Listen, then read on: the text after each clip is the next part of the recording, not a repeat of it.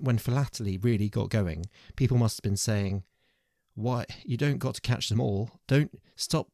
Just use the stamp once and then throw it away." Yeah, and probably saying, you know, there's there's always going to be more stamps. They'll just keep making more different. Right, there's always going to be a new monarch with a new head on Yeah, on the stamp. This is Like, just why the you- tulip mania all over again. They'll be saying this is going to subject to massive, massive inflation. Started during lockdown, needed something like talking to you. And so, from a garden shed in a box room in West London, they're discussing tech and stuff on the Half Caucasian podcast. What actually is happening now with GameStop? So a few weeks ago, I forget which episode, we listened to that hilarious quarterly update where they basically had 20 minutes, said nothing, and just hung up. And there was all a lot of speculation, and we we were kind of joking about it that it was the most oversubscribed gaming company earnings call ever. And they basically posted good numbers, said not much else, and said bye bye. And then everyone kind of went into speculation mode. And I said, ah, you know what? I bet they're going to raise some capital. Like you would if you're this overvalued, right? And we joked about it, and you said they're dead, and that you stick to your original view of them as a social movement, but actually not really any form of company, which I think is still fair. Anyway, they're now going to raise some money. Okay, how much are they raising? They've announced that they'll sell 3.5 million shares, which could be worth anywhere, I think, between 500 and a billion. So 500 million to a billion, depending on whatever the at the market value is when they do choose to sell. And they're obviously doing that as a result of Ryan Cohen taking such a active role on the board, getting a whole bunch of board members to step down, hiring loads of his former employees from Chewy, and then five former Amazon employees, getting a new chief operating officer, chief technology officer, you know, and committing to this whole e-commerce thing. I mean, if I just look at how how is the stock performing, um, I would ignore the stock. The stock is literally uh, I, mean, a, a I mess. like the stock. So it starts at 192 this week at its highest point on Monday, and it ends at 15. Sorry, it starts at 1 192 at the highest point. It ends at 158. Um, if we zoom out to the one month view, it started this month, uh, as in one month. One month ago, it was at 292, to 304, going down to 158 as of now. Uh, basically, it's on a continuous decline. Um, it's a story of gradual, slow decline with a dip down to 120 uh, on the 24th of March uh, over the past month. And then if you zoom out to the three month view in your, your Apple iOS stocks app, which, uh, which is obviously your, your go to, um, then you can see all the shenanigans, the, the, the sort of the late January sh- double peak, the shenanigans there, the the low period between that and the recovery peak recovery was 9th 10th of march uh, and now since the 10th of march just gradually trying to get back to something of a normal connected to the real world price number Yeah, of course. I mean, I would just ignore the number of the whatever the price is saying at the moment because it's all completely irrelevant what do you think's going to happen to the stock price. Who knows? I think that that will just do whatever it does until something meaningful takes hold or there's another short squeeze of some sort later down the line. That whole piece is a game until some fundamentals actually start to take hold again. But I think I think genuinely it's an interesting prospect for this company, right? no they've got nowhere to go they can raise all this money but they're not a viable retail establishment So say they raise half a billion and they focus on e-commerce, selling peripherals, selling gaming mice and keyboards and everything for a growing PC gaming market that's picking up, along with capitalizing on all the peripherals that come from the new next generation consoles. I think the majority of e-commerce happens on the platforms of the consoles that you, you buy it on uh, and on Steam. No, but you're just thinking about buying games, right? You're not thinking about all the market that comes around gaming, like the controllers, the mice, the keyboards, the mouse mats, the headsets, the various stuff. You're talking about PC gaming, which is like a drop in the ocean now compared to where the real gaming has moved to, mobile gaming. No, I'm talking about all gaming. So if you think about the future of gaming, it's a lot of it is still driven from consoles, but the vast numbers in terms of the new numbers are coming through mobile games and the additional peripherals coming through there are new form factors, new cases, new little wireless controllers, various things that move into kind of VR territory. And then even once you move into kind of blockchain powered NFT games, you've got a whole new marketplace there. Honestly, if I was if I was them and I was thinking, here's a strategy, we have a bunch of new capital, a whole new brand, all this free marketing. You brought on a whole load of people from Amazon who invented things like Amazon Fresh and all of their quite innovative offerings like Prime Pantry and blah blah blah. I think you've got you've got a good runway to try and do something disruptive. It probably ends up failing because that's a tall order, but it could be interesting to see. I think all those things that you mentioned that that's not really where the mainstream revenue is, and it's really niche, and it's in the hobbyist space where I don't think there's that much market. But if they were going to do something in the more kind of enthusiast space, as in the, the hardcore gamer space, then they should do what they should do a games workshop, and they should become a physical, offline, real world venue for esports. I'd like them to see them do something like that. That'd be incredible. If, there's nothing stopping them getting into esports though. It's the fastest growing sport on the planet. But look, none of this is really what they're talking about. They're talking about revamping their online platform and having shops. They haven't said anything really apart from fast tracking their e-commerce strategy. It wouldn't surprise me if they go down the kind of SteelSeries and Razer route and start having GameStop peripherals. Literally anything is fair game at this point. I mean, look at um, Chewy, the the pet food thing that Ryan Cohen is famous for. Yeah. Major innovation. Ask the customer what the name of their pet is and then mention the pet's name in email subject lines. and direct to consumer sales, right? They literally went, okay, we're going to have a direct channel with the pet owner, not just buy canned food from us, but we will literally make this a super personalized experience because we know you love whatever your pet is. Like that ridiculous startup is now worth over 30 billion.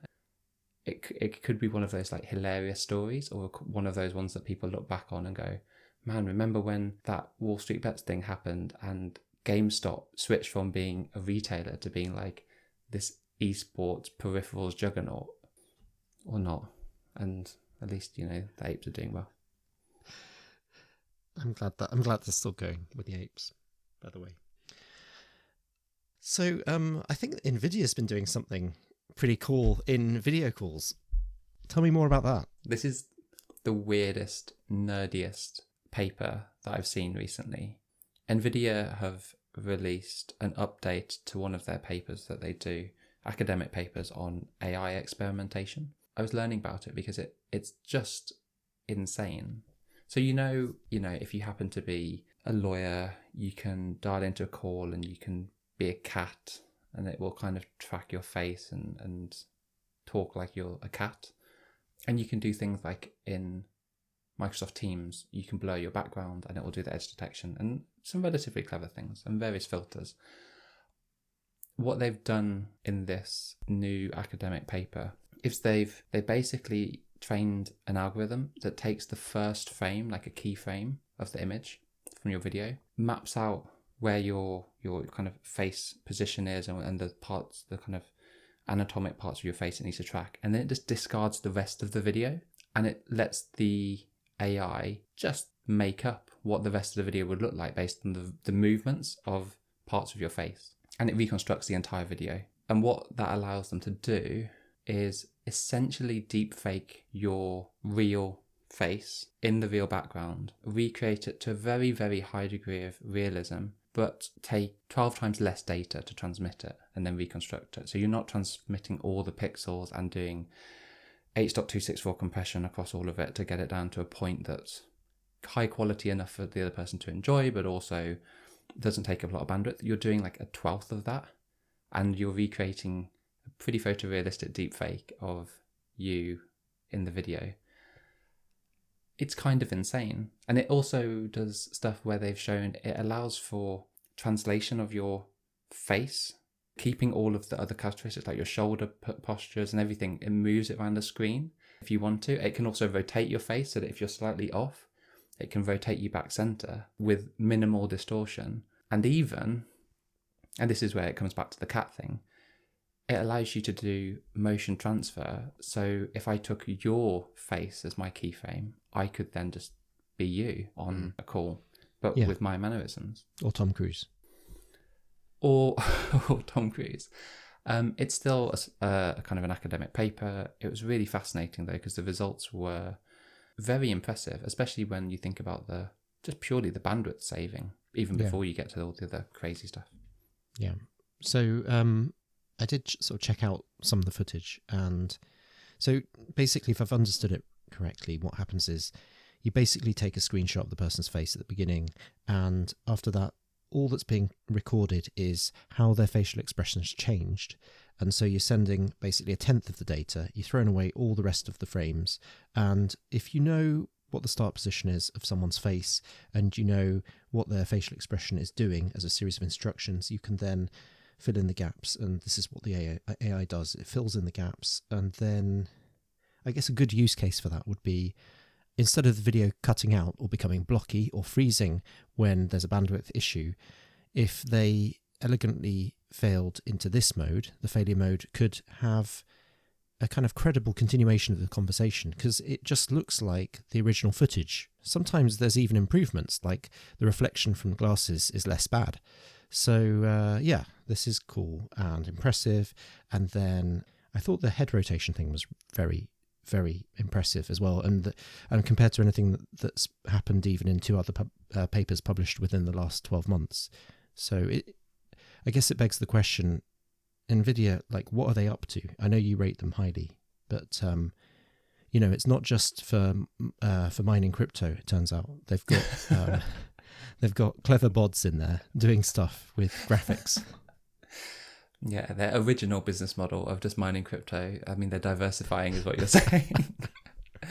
no, they're doing they're doing incredible stuff in like gaming, AI, everything. But I think um, I think the machine learning side of this was it caught me by surprise. We've had filters and things that do fun stuff based on face mapping for some time, but the kind of real time deep fake use case that's not just a, a kind of fake news use case, but actually quite practical. But yeah, it was, it was really interesting. Good idea. It's pretty clever. It's pretty clever machine learning, but is it as clever as as as a kind of I want to say a maquette? Is that a word? Macaque. Yeah, is it as clever as a macaque learning how to play pong Ah, boring. with its mind? With its mind, more interesting. So the story here is that the Elon Musk sort of family of companies includes Neuralink, and in Neuralink, one of the companies' latest thing used to be a pig with a chip in its head. Now it's a macaque with a wireless implant, two of them, one on each side of its temple, and uh, as a result of those implants reading, I guess like synapses firing, neurons firing inside its brain. And converting those signals, it's able to control the movement of various things on computer screen. so it's the same mechanism as as the stuff we are talking about with NVIDIA. It's, it's learning based on what it's given as training data. So the the two implants, I guess, they put into the macaque's temple. It has a joystick, plays some games, gets fed lots of banana smoothie, so much that you think it's going to just get some sort of. Can macaques get diabetes? I don't know. They probably are used to bananas, but crazy amounts of banana smoothie for just constantly playing video games. But over time, they feed all that through and they learn what the signal looks like for move joystick up, move joystick down, move it left. And they get that to a point where they can just unplug the joystick. And the macaque still thinks it's playing with the joystick, but actually it's thoughts which are controlling everything, which is really interesting. And then the Pong one, they didn't even bother with a joystick. I think the macaque must have just got pretty used to just telling the computer how it wanted to move things to the point where it, was, it just wasn't losing. It was really, really good at Pong. It was really fast. So, so yeah, very big proof of concept development. You can imagine it being very good for people with uh, prosthetics or forms of paralysis. I mean, there's a lot of things they're trying to tackle here, but I think it's a it's been done before to some extent, but I guess not with these the implants and the machine learning piece. It's normally electrodes on the outside, isn't it, where they're kind of just trying to infer, you know, what's going on outside of your brain. Whereas now their Neuralink is different because it's saying we're literally going to plug this in to your brain and learn how your brain thinks and then turn that into signals that we can translate into real world objects, which is really cool and haunting. Yeah. It's different that it's wireless, I guess. There's a lot of things at Neuralink that are slightly unorthodox, though, right? Like if you were to look at them objectively, they there's certainly a lot of you can tell there's similarities to companies like Theranos in terms of business practice in Silicon Valley, where high turnover of staff, some people raising ethical concerns about them moving too fast in a field that's usually slow and methodical and healthcare based versus hacky and engineering based. But you can't deny the progress they're making. It is real. It's not. It's not faked by what from what we can tell. So, uh, two questions. Um, can you remember what the macaque is called? No. Pager. Pager's partner is called Code. They live together. They enjoy hanging out in hammocks and drinking smoothies and eating bananas. I think there's some kind of reference there that I'm not getting, like Pager and Code. Don't know. Um, question two, harder question. So, ethics wise, what's the deal with all this?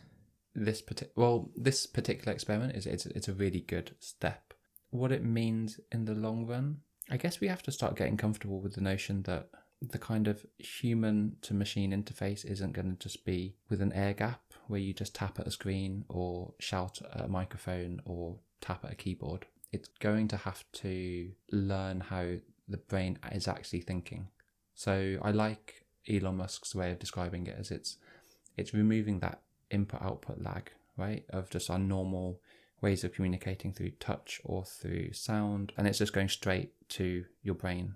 But I think with everything we know about how the ethics of technology tends to take time to catch up with, with actually what's going on, I think this could be quite heavily abused before people really realize what's going on. What do you mean by abuse? So if you think about it, there's already a lot of concern around the way that social media algorithms essentially do this, but rather than listening to your brain, they're looking at your behaviors and they're training a model on your behaviors and then looking to give you a stimulus that will be the best prediction of you buying a product or taking a certain action. And that's how that's how the whole business model works. But that requires you to open Instagram, to scroll and to pause on certain things and all that information is being used to train the same algorithm that they're talking about with the macaque in terms of playing Pong. You apply that without the kind of behavioral consent of opening the app and, and using it and being able to uninstall it, and you just put that into your brain, and you have something that can learn exactly how you think and exactly what responses that that triggers. And I just think it's open extremely open to abuse if you think about how powerful and addictive some of the game mechanics are in social media already. You apply that to this and it becomes a whole different level of invasion. Just very, very Black Mirror if you really Hmm. play it out. Sure. So we're already being manipulated in ways that are beyond our ken, and so this would be sort of taking away one of the interface layers and, and getting right up close to things that you uh, don't even realize that you are about to intend before you getting closer and closer to the intention. Uh, in in the case of Pager, the cursor is moving on the basis of his intention before any muscle movement begins. Um, I meant more like the the cruder level, the ethics of you know we've really instrumentalized this macaque. Like, There, you know, there is we, that. We've I got noble laugh. ambitions of helping people who are paralyzed, but actually along the way, there's this macaque sitting there um, drinking banana smoothies out of a metal straw, playing video games. Apparently, he loves he loves Pong, but does he love Pong? You know, and he's had things implanted in his head for heaven's sakes, and the hair's not yet fully grown back, and some of that is battery powered, I'm assuming, because in this version, in the final iteration, it's going to be powered through induction, through behind the ear, sort of switchable induction wearables. But in this iteration, they won't have bothered that, with that. They'll be putting the battery, a lithium battery, watch battery style thing in there with with the rest of the sort of hermetically sealed electronics, I'd imagine.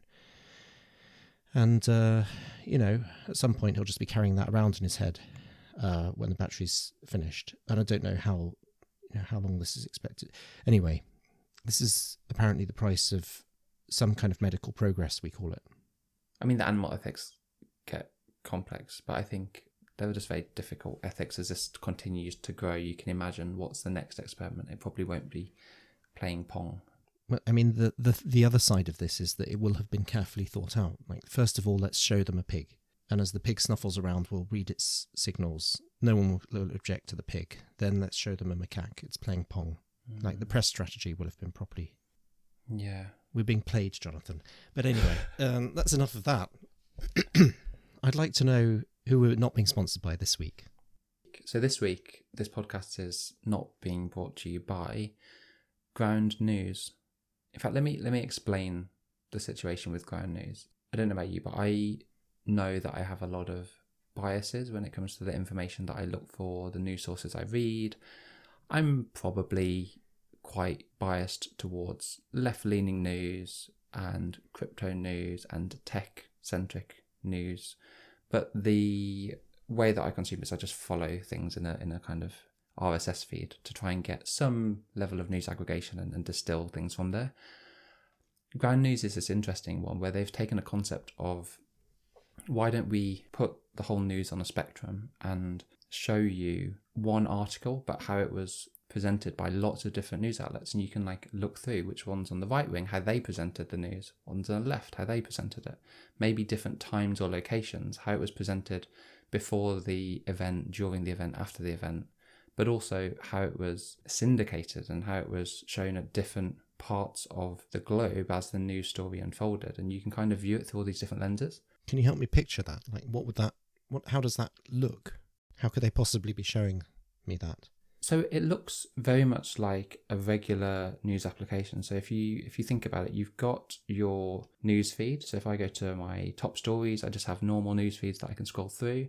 But each one will have a view under it of which publications have, have gone with that story. And then you can just swipe through to see the different views of, you know, in this case, CNBC or The Hill. And as you swipe further to the right, the headlines start changing. So by the time you're in the very fringe parts of the far right, you'll get a very different view of how they're presenting it. But then, so you can do it by bias, you can do it by time, you can do it by location. But they also have this really nice thing called blind spot, which basically lets you pick. If, if you're like me and you tend to probably consciously and unconsciously look for left leaning news, you can look at what the left missed out on that was only shown by right leaning news and vice versa. So it's quite nice to then see okay, what are the blind spots in my news that I'm missing? And they're slowly building on it. So, I mean, you've got your stories, your feed, the blind spots, you know, videos that they've integrated in. You still have the problems with paywalls with a lot of sites, but you'll still get through their headlines and kind of where they reported it and, and the, the summary. But you just will obviously then hit a paywall where you go to their actual news article. But I find it really, really interesting to just find news that I just wouldn't come across normally and also see news stories that have been sent to me. I'll open it up in Ground News and then I'll swipe around and go, how is this presented by not The Guardian or not Fox News? I found it really fun to actually explore the news again, not just st- swipe through endless news articles, but actually explore one article from different perspectives, which I think is it's difficult to do these days. Sounds really interesting. Ground News. It's an app. Uh, It's an app, it's a website. There is a referral code that you can use to get a discount. So if you use the code 602472, I think you'll get a discount on their, their premium. Okay, six zero two four seven two. But what if I don't um, use that? They have a if- free version. They have a free free, version. it's a free version. Everything you said, Um, except it, the blind spots. yeah. So I think it, it at the moment it covers all of the bias information, but I think there is a a limit. So worth giving it a shot and a, free trial. Can I ask how much it is for the premium? There. The pro one is nine pounds forty nine per year. I think quite reasonable. It's not bad at all, is it? The premium one, the what is premium? I don't even have premium. Premium gives you even more apparently exclusives as well. That's twenty seven pounds forty nine per year. You can also do monthly, and you can also do a free trial. So a few different options there from Ground News. Excellent. Really good. Thank you for that. That's our non sponsor of the week, Ground News. So I think it's time for this week in crypto. This week in crypto. Where would you like to start? Uh, this week in crypto, just uh, kind of overall, really, to be honest. okay. So o- overall, Just ge- overall, overall in crypto, um, it was kind of more or less sort of stayed where it was, I think, and then went went back up a bit. I think that's kind of where it is. short segment this week. Are you excited for Coinbase IPO? It's going to be absolutely massive, isn't it? And it's coming up on the fourteenth of April, so that is Wednesday. Okay, They great had stuff. absolutely insane Q1 results. Mm. I don't know if you saw, but and I- maybe maybe that's the strategic way of doing an IPO delivery. If you're listening, I think this is a this is a tip for you. But yeah, they had just utterly mind blowing Q1 results where their revenue climbed ninefold from last year to to 1.8 billion, and their net income climbed to somewhere between 730 million to 800 million whereas last year it was 32 million. So you just think, I mean, they're crushing it, and then they're going to IPO with, you know, the latest of an enormous crypto bull market. Somewhere, I think, I don't know, I don't know what the latest funding rate would price them at, but it's like well hmm. over 100 billion. Say the number. Yeah. So it's somewhere a- between it's a lot. 100, 100 and 220 billion. I love Uh, that So that that, margin. yeah, that's the kind of range. So that Wow. me, that makes them a, a large company. Wait, just for comparison, take a major bank, take JP Morgan, wherever where are they in relation to that if they have that valuation? Just for context. 470 billion. So they would be potentially a third, somewhere up to a third of JP Morgan. Yeah, like a third of a Tesla. Wow. Two two Airbnbs, one or two. Wow. One or two Airbnbs. Yeah. Um, Impressive. yeah, it truly has arrived. It'll be good to see how that plays out on the day. Um, obviously, you know, you can't really get involved early, but it could be one of those ones where it launches, dips a bit, and then grows over the coming weeks. Because the thing about exchanges is they do well whatever the weather, right?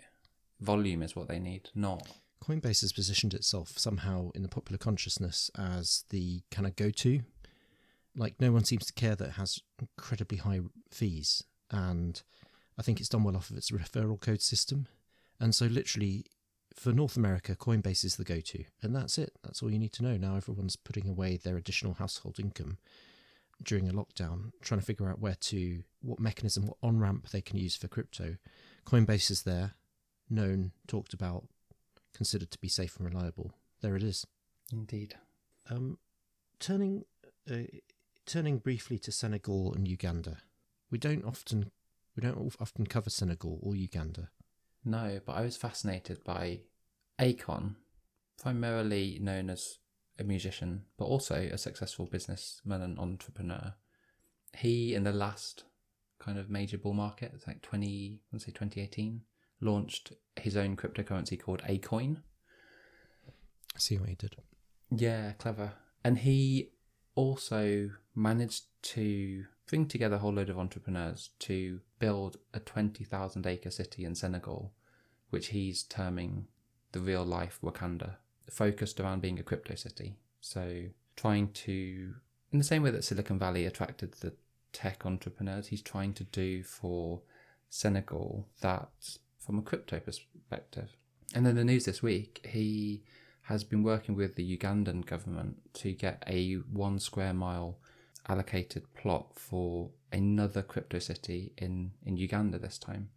And it's interesting because we, we cover the big stories in terms of projects. We don't really focus as much on the geographic trends, but actually, the continent of Africa has really started embracing crypto, at least within the populace. I know regulators in in Nigeria and in other countries have struggled with crypto regulation because of what it means to their own sovereign currencies. But if you look at Nigeria, South Africa, Ghana, Kenya, they're all quietly building a scene of crypto entrepreneurship, and the primarily young populations there are seeing it as a route to economic progress and and and are really willing to sort of get involved, innovate, invest.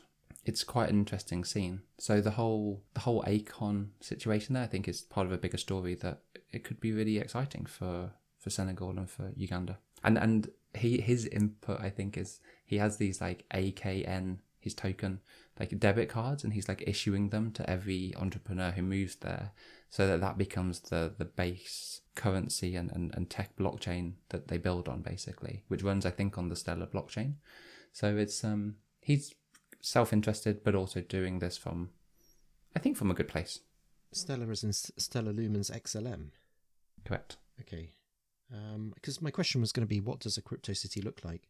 And it sounds like what you're talking about is a not like a free trade zone, but more like an entrepreneurs like Shoreditch type Silicon Silicon Valley, Silicon Glen style hub, where there's just a kind of a buzz of creativity and people Yeah. can recruit um, because there's an ecosystem. And then maybe one day there'll be like liquidity of uh, angel investors and seed money to Mhm. keep the thing churning around. Um, Yeah, and he kind of has a view of um, Akon has a view of you know build it and they will come kind of mentality. That once that's put on the map as you know this is the one square mile for crypto, Right. You know, city of London type size. Then the entrepreneurs will be like, okay, well, we should probably go there to mix with other like-minded entrepreneurs. That will attract investment, young talent, maybe even new partnerships and consortiums and stuff. It's it's an interesting one. I think it's one that will no doubt pop up again in the future. Did you want to talk about CryptoPunks? I did want to talk about CryptoPunks because it blindsided me. Like I think one of them sold for seven million. Oh wow! So it's very small, twenty-four by twenty-four pixel uh, art, which is kind of mostly algorithmically generated, and it's images of a of a person or alien's head, and those are the CryptoPunks, and there's a few thousand of them, and some of them are kind of more sought after than others, but it's also become a kind of an exclusive members club. These are NFTs. I should have said that at the start. So the the latest non fungible collectible token is a very tiny piece of digital artwork, and you can own it. And there's a Discord channel for it, and it has its own community, and it's it's confusing me it, because it's actually what disturbs me about this is that this NFT craze is getting out of hand, and it's gone deeper than I, I realized, and the, the culture is more arcane than I thought possible. Oh, so you're you're worried about what this means? The I'm troubled by it. piece. I'm Okay. troubled by it because um, it it was fine when people like you were collecting short videos of other tall people jumping with balls, trying to get hoops and stuff, whatever it is you do. Now it's turned into something else that's at the borders, the very fringes of what could be considered art, and it's um, and people are putting very large sums of money into this. How many? Uh, Um, so talk me through Yeah. CryptoPunks. How? Yeah. When did they start? Is it a phenomenon this year, or did it start in the last? It's actually four years old, which makes it um, the oldest thing that has ever existed in NFT. Okay, so it's old. I mean, it's literally nearly the first. Procedurally generated CryptoPunks are they are they vetted by like people? Because I assume Yeah, so I think that there was a bit of creative, the creative duo, duo behind it. I think they, they put in some of the rules, and I think they might have sort of so Matt Hall and John Watkinson they might have actually tinkered around with uh, how which ones were procedurally generated. right. So you don't get this random noise. You will always get like a. Well, no, like they do have, they all have a face and features, but an interesting one that's particularly sought after is completely bald and has very few features. But unlike CryptoKitties, where they have a kind of genomic set yeah, of traits, they don't. No, no, no. I'm thinking more yeah. like the traits. It's literally just pixels. It's just where the pixels land. Well, like they have traits like smoking a cigarette, or wearing 3D glasses, or having spiky hair, or um, being an alien. Right. And um, are they running on the? I assume they're running on the Ethereum blockchain if it's four years old. Yeah. And how do I buy one? You can buy one from from other people. But how are they I issued? you probably you probably need to join a Discord.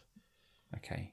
But I buy it from the creators, the, the two people you talked about. No, no, they've all they've all they're all in circulation now. Oh, there's no new ones being created. No, They're- no, this is four years ago. No, they, no one Oh, they it was going to go anywhere. It's just it's stopped. turned into, and most of the the value has poured into it over the last one or two months. Oh, inter- oh, so this is a true finite form of NFT. No more being produced. There are ten thousand of them.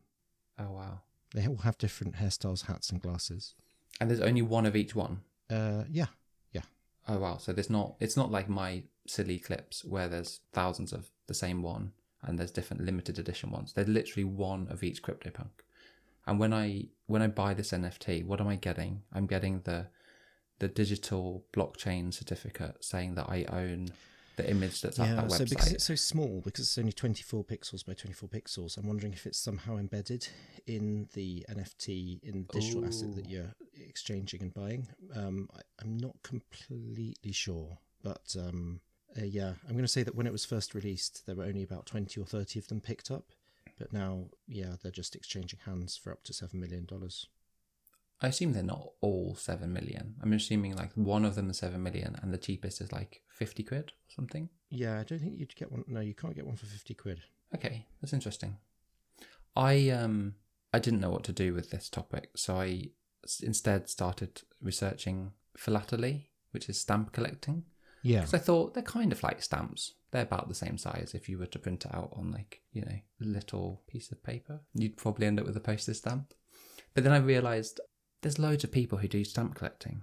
There's places like Hipstamp or allaboutStamps.co.uk or this major one called Stanley Gibbons, which is a major retailer in rare stamps. The most expensive stamp sold was like $9.48 million. For a penny black, right? In mint condition. Uh, was it? I don't know. I'm going to say. Yeah, go for it. But then I looked and you can get a Queen Victoria Great Britain parcel stamp from Stanley Gibbons for the cheap, cheap price of £275 today. And it made me think, you know what? People will collect things that they want to collect from a kind of weird interest perspective. Same applies to CryptoPunks, but for people who really, for some reason, want to collect them or own them, I don't think it's something to be worried about. It seems kind of cool. Yeah. It's um I mean no one's ever said this philately it has to stop. It's pathological behavior. This is a trope that always comes up, right? So, you know, novels come out and people say, "Oh, this will warp people's minds," or um, you know, people listen to popular music and it's it's you know, people say it's going to lead to moral degeneration uh, because of rock and roll. But I I, I think with when philately really got going, people must have been saying, "Why you don't got to catch them all? Don't stop just use the stamp once and then throw it away. Yeah, and probably saying, you know, there's there's always going to be more stamps. They'll just keep making more different. Right, there's always going to be a new monarch with a new head on Yeah, on the stamp. This is Like, just why the tulip mania all over again. They'll be saying this is going to subject to massive, massive inflation. So the, the stories around these are always what make them right. If you think about tulip mania, well, pretty much all historians agree that it was overemphasized by one very popular narrative by one person who wrote an article about it at the time, and actually there wasn't everyone put selling their house to go buy tulips. There was a couple ridiculous exchanges for very rare types of tulips that happened to have an odd virus, making them bloom these very strange colours. Um, the rest of them were just normal, ordinary tulips, but it was popularized and became tulip mania, and everyone still refers to it. I think you're getting NFT mania now, where everyone's gone all in on its massive look at the price of this CryptoPunk or this Beeple thing. But the majority of NFTs are going for like not crazy amounts. Yeah, and as you like to remind people, at the end of Tulip Mania, which is you know where we are today, tulips never actually went down completely to zero in value. True, they're actually um, they're still still quite valuable. Um, Not that valuable. Can you tell? So I really want to talk to you about this next topic, which is we both love using the Signal messaging app, but they've had some big news recently, and I really, I just really want to rant about it. Yeah, so this week Signal announced that you could send other Signal users some kind of token or coin over the Signal messaging app. Signal, let's not forget, is the uh, clunky UI based, somewhat more secure messaging service that allows you to use WhatsApp without using WhatsApp and um, has all kinds of bugs that they just haven't fixed and has really slow animations and it's just kind of horrible to use but but but you know works in a kind of open speech marks secure closed speech marks way Wait, why that didn't need to be clarified? It's secure and encrypted end to end with an open source protocol. yeah It's a secure probably the messaging most, it's probably the most secure messaging Yeah. platform there is i mean you might find yourself struggling to put things in bold or italic Can't do that. Breaks the security model. yeah but um, Annoying though that is. Um, you know so is what it is I looked at this and I thought, oh, thank God, they're they're they're going to get on the crypto bandwagon in a meaningful way. That's kind of what Telegram were thinking, right? In terms Right, of let's make because messaging is the way into payments because like WeChat or Alipay like the way to, to successfully kick off Hmm, payments to hack payments is if you're a messaging platform right. And so the great thing people love about Signal is anyone can download Signal, anyone can message anyone. It's secure. They don't keep logs. It's not got ties to like US authorities with backdoors or with any opaque structures. It's all open source, out in the open. Go use it. We trust Signal. And then I thought they're going to launch crypto payments. Great. Just give me a digital wallet. Let me use Bitcoin, Ethereum, any form of crypto, but sent through, integrated directly into the Signal messaging app. Fantastic. And what did they do? They launched support for something called Mobile Coin, which I was like, what the fuck is Mobile Coin? Like this, this isn't this isn't actually a cryptocurrency. So Mobile Coin is a semi-centralized. I'm gonna say basically centralized, but I'd they they claim it's like not centrally um, authored, but it's basically a form of currency that will only be supported in the Signal app that is not usable by people in the US or by US persons or by anyone they deem a prohibited person, and they have have a whole list of things that of what that prohibited person might be as a definition. It's not liquid. You can't trade it on any exchange. And actually, to get access to it, you have to buy it from the Mobile Coin team, which is founded by and set up by one of the co founders of Signal. So you have to go and be vetted by them at buymobilecoin.com or something to get access to their issued form of digital currency to use in their app, which just, I mean, it's just a huge step backwards. It's actually embarrassing. And I really, I can't, I need someone to convince me otherwise why this is a good development because it seems like they're cashing in and trying to scam people by issuing pretty much a centralized shitcoin that doesn't have any liquidity and you have to buy it from them. What's with that? Mhm. What would be the business model? So, um, hoping to kind of gather up abandoned balances, or um, collecting together all the funds because it's a prepayment mechanism, and uh, cashing in on the interest, becoming a bank essentially. I don't know. No, but they I don't mean, obviously, want you to can, be, right? you can see why they've ended up being forced down this path, right? Because when when Telegram tried to release the TON and they got blocked by a New York court, um, it was on the basis of this doesn't pass the Howey test. It's um, it's a security. Then don't issue anything. Build a wallet directly into the app, like Status Instant Messenger does, and just Right. let me transact, but through a secure messaging protocol that's open source and that you use. Well, they they would have got shut down, I think, if they. Oh no, they wouldn't, because they'd just be the platform. Why? They're just a wallet at that point. They're just putting up like Samsung put a wallet in their phones. I don't see Mm. why that's a big deal. And then you could just use QR codes and integrate it directly into your like contact structure, like Apple Pay does through Apple Mm. Messaging. Like I honestly looked at this and thought, it's a scam. It's trying to be compliant with US authorities, but it, it just It doesn't stand for anything they stand for. Like they're literally the we're not WhatsApp, and yet you're doing something that not even Facebook would be guilty of doing, like selling your own centrally issued digital currency that they have to vet you for to get access to it. At least Facebook tried to go down the Libra route and consortiums and blah blah blah. They just set up this mobile coin foundation backed by the founder of Signal and are selling people that they choose to allow access to this coin that then they have to only you basically accept all these terms and conditions of who you're willing to transact with. That's the opposite of the crypto movement. It's a huge step it's worse than cash. Like i just don't understand why they've done it. Mm, mm. for me it's just just don't do it if this is what you've got to do. Fine. Use whatsapp. Just just use whatsapp. They use the same encryption protocol anyway like i don't know. It's really bugged me and it's made me lose a lot of faith in what their mission is Mm.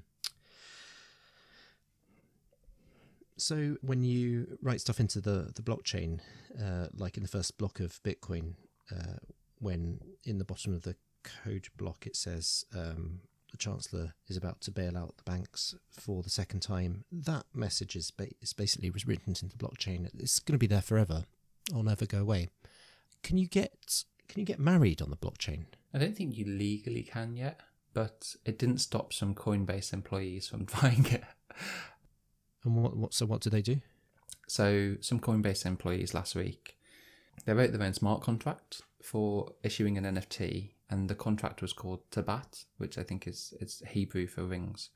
Uh, they had a, a Jewish traditional wedding, but as part of that, they literally held their phones up in the ceremony and and and signed their the the transaction which issued the NFTs to their to their wallets, which is only accessible through their private keys, issuing them both with a Tabaat NFT marriage token, essentially, um, on the Ethereum blockchain.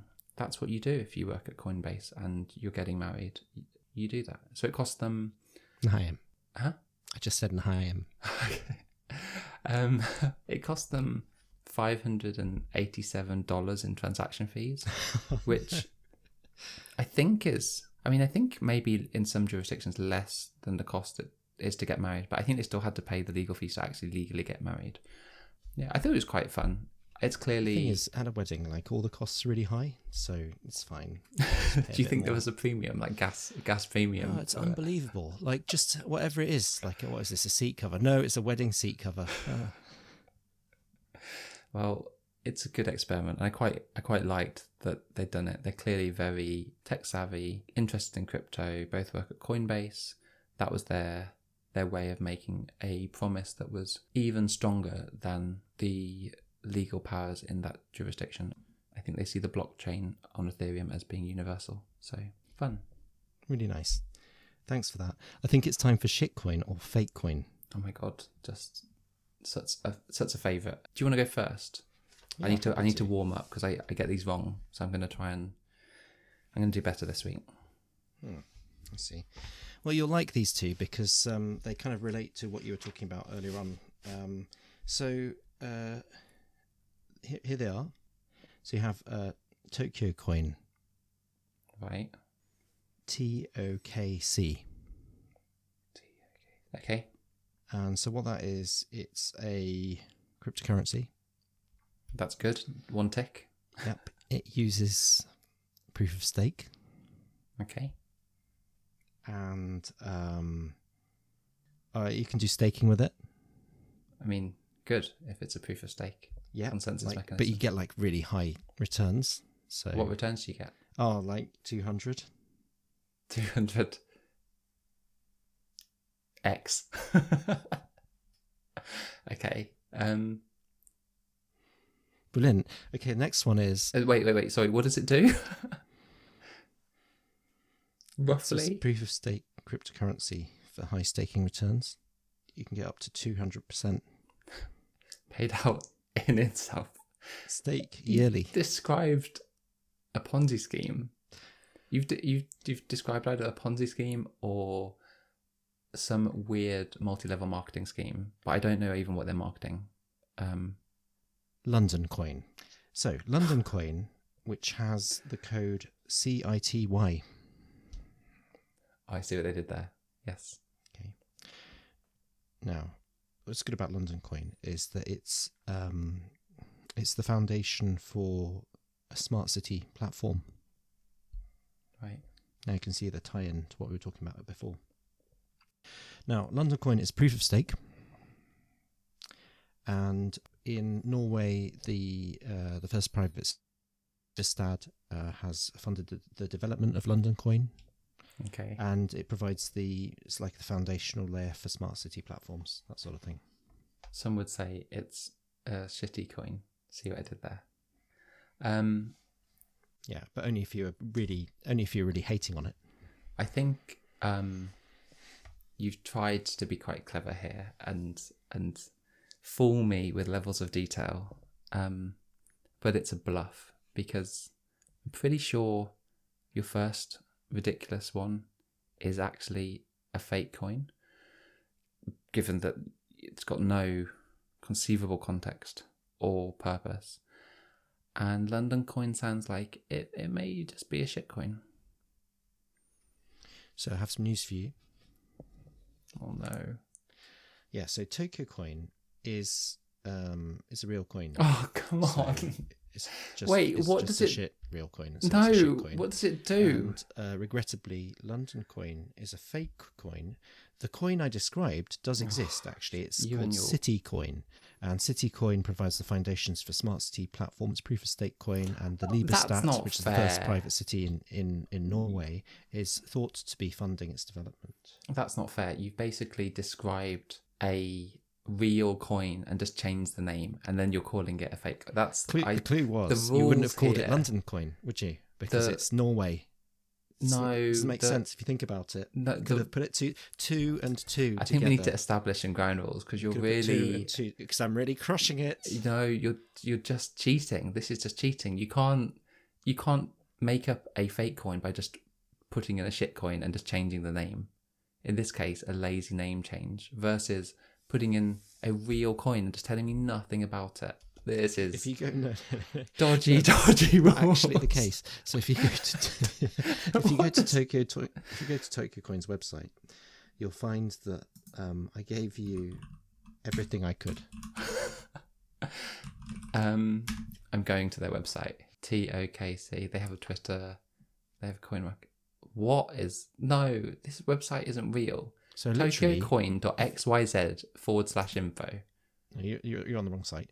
So No, literally, their Tokyo website Coin. main main main website landing page middle of the landing page what does it say it says a proof of stake stake. cryptocurrency for high staking returns up to 200% stake yearly that's all it says that's all you're getting